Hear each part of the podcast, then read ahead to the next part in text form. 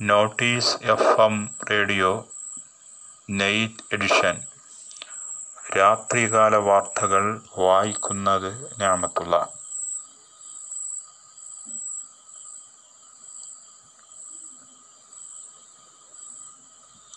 സംസ്ഥാനത്ത് plus one പ്രവേശന നടപടികൾ ജൂലൈ ഇരുപത്തൊമ്പതിന് ആരംഭിക്കും. ഒന്നാം വർഷ higher secondary vocational higher secondary പ്രവേശന നടപടികളാണ് ആരംഭിക്കുക. കോവിഡ് നയന്റീന്റെ പശ്ചാത്തലത്തിൽ പൂർണമായും ഓൺലൈൻ സംവിധാനത്തിലാണ് പ്രവേശന നടപടികൾ നടക്കുകയെന്ന് മുഖ്യമന്ത്രി പിണറായി വിജയൻ വാർത്താ സമ്മേളനത്തിൽ അറിയിച്ചു. അപേക്ഷകർക്ക് സ്വന്തമായി ഓൺലൈനിൽ അപേക്ഷിക്കാം. ആഗസ്റ്റ് പതിനാല് വരെ അപേക്ഷകൾ സ്വീകരിക്കും. സംസ്ഥാനത്ത് ഇന്ന് കോവിഡ് സ്ഥിരീകരിച്ചവർ ആയിരത്തി എഴുപത്തെട്ട് ഇതുവരെ പതിനാറായിരത്തി ഒരുന്നൂറ്റി പത്ത് പേർക്ക് രോഗം സ്ഥിരീകരിച്ചു. നാനൂറ്റി മുപ്പത്തിരണ്ട് പേർക്ക് രോഗം മാറി.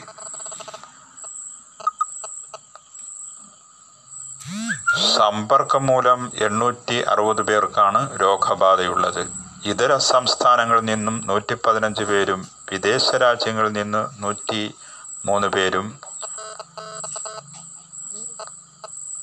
കോവിഡ് സ്ഥിരീകരിച്ചവരിൽ ഉൾപ്പെടും. മരിച്ചവർ അഞ്ച്.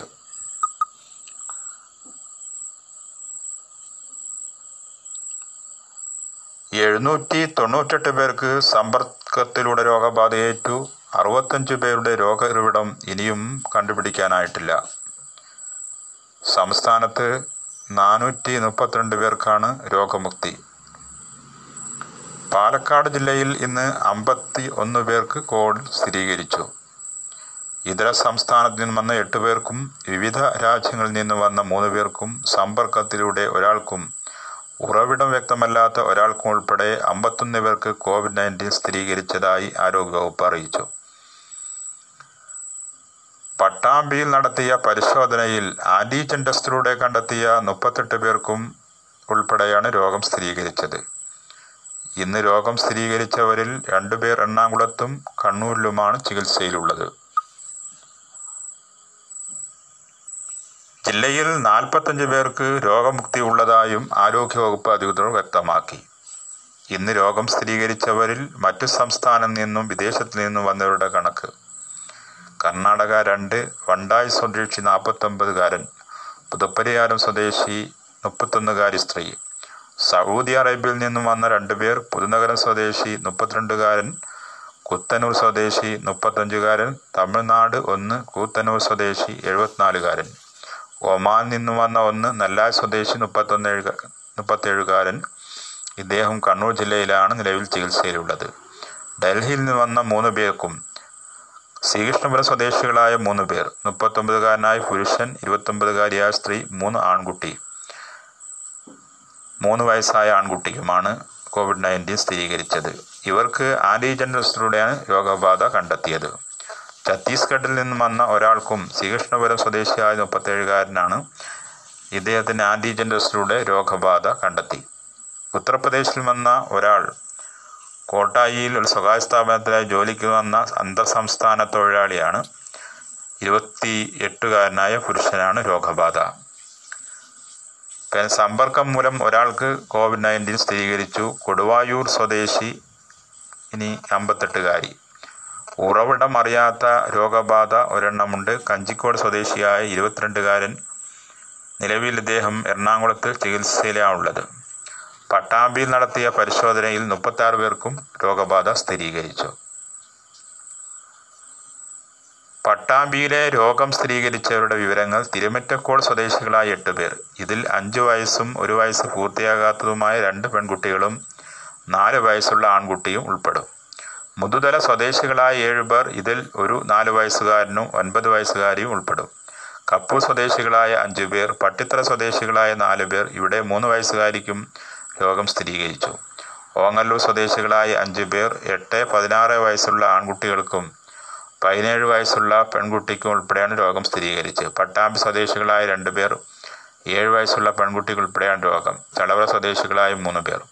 ചാലിശ്ശേരി വല്ലപ്പുഴ സ്വദേശികളായ ഒരാൾ വീതം. തൃശൂർ പോർക്കുളം പെരുമ്പിലാവ് സ്വദേശികളായ ഒരാൾ വീതം. ഇതോടെ ജില്ലയിൽ ചികിത്സയുള്ളവരുടെ എണ്ണം മുന്നൂറ്റി ഇരുപത്തൊമ്പതായി ജില്ലയിൽ ചികിത്സയുള്ളവർക്ക് പുറമെ പാലക്കാട് ജില്ലക്കാരായ രണ്ടുപേർ വീതം. മലപ്പുറം ഇടുക്കി കർണ കണ്ണൂർ ജില്ലകളിലും മൂന്ന് പേർ എറണാകുളത്തും ചികിത്സയിലുണ്ട്.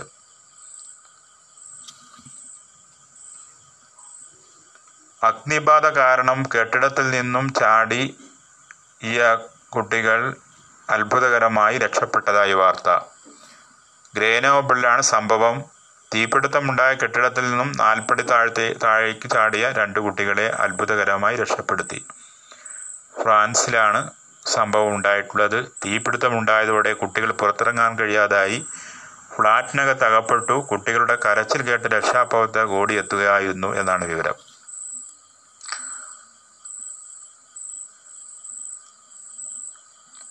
രാജ്യത്ത് ഉപതെരഞ്ഞെടുപ്പുകൾ മാറ്റിവെക്കുമെന്ന് ഇലക്ഷൻ കമ്മീഷൻ. കോവിഡ് നയന്റീന്റെ പശ്ചാത്തലത്തിൽ ഇന്ത്യയിൽ ബൈ ഇലക്ഷനുകൾ നടത്തേണ്ടെന്ന് കേന്ദ്ര ഇലക്ഷൻ കമ്മീഷൻ നിലവിലെ സാഹചര്യത്തിൽ ഇലക്ഷൻ നടത്തുന്നതിന് പ്രായോഗിക ബുദ്ധിമുട്ടുണ്ടെന്നും ആവശ്യമെങ്കിൽ ഓഗസ്റ്റിന് ശേഷം തെരഞ്ഞെടുപ്പ് നടത്താമെന്നും സംസ്ഥാന മുഖ്യ തെരഞ്ഞെടുപ്പ് കമ്മീഷൻ ടിക്കാറാം മീണ വ്യക്തമാക്കി. കേന്ദ്ര തെരഞ്ഞെടുപ്പ് കമ്മീഷനെയാണ് ഇക്കാര്യം അറിയിച്ചത്. ഇതിന് തൊട്ടു പിന്നാലെയാണ് കേന്ദ്ര തീരുമാനം വന്നത്. വ്യാഴാഴ്ച നടന്ന യോഗത്തിലാണ് തെരഞ്ഞെടുപ്പ് നടത്തേണ്ടെന്ന തീരുമാനം കമ്മീഷൻ തീരുമാനിച്ചത്. ഈ സാഹചര്യത്തിൽ കുട്ടനാട് ചവറ മണ്ഡലങ്ങളിൽ തെരഞ്ഞെടുപ്പ് നടക്കില്ല. രണ്ടായിരത്തി ഇരുപത്തൊന്ന് മെയ് വരെയാണ് പിണറായി സർക്കാരിന്റെ കാലാവധി.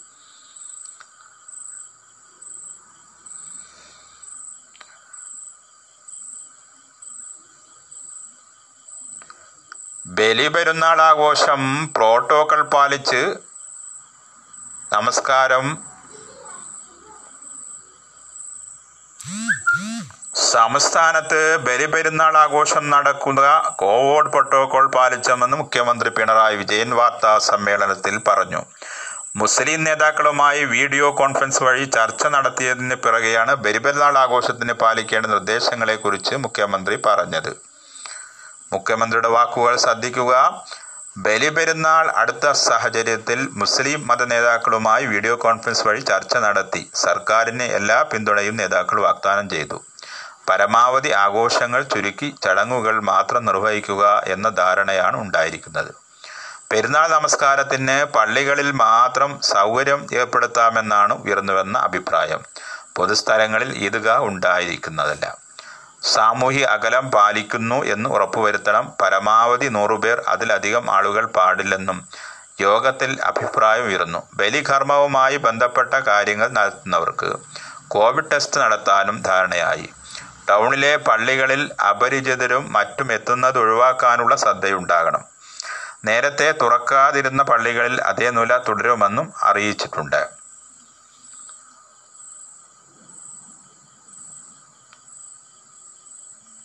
നിങ്ങൾ കേൾക്കുന്നത് രാത്രികാല വാർത്തകൾ.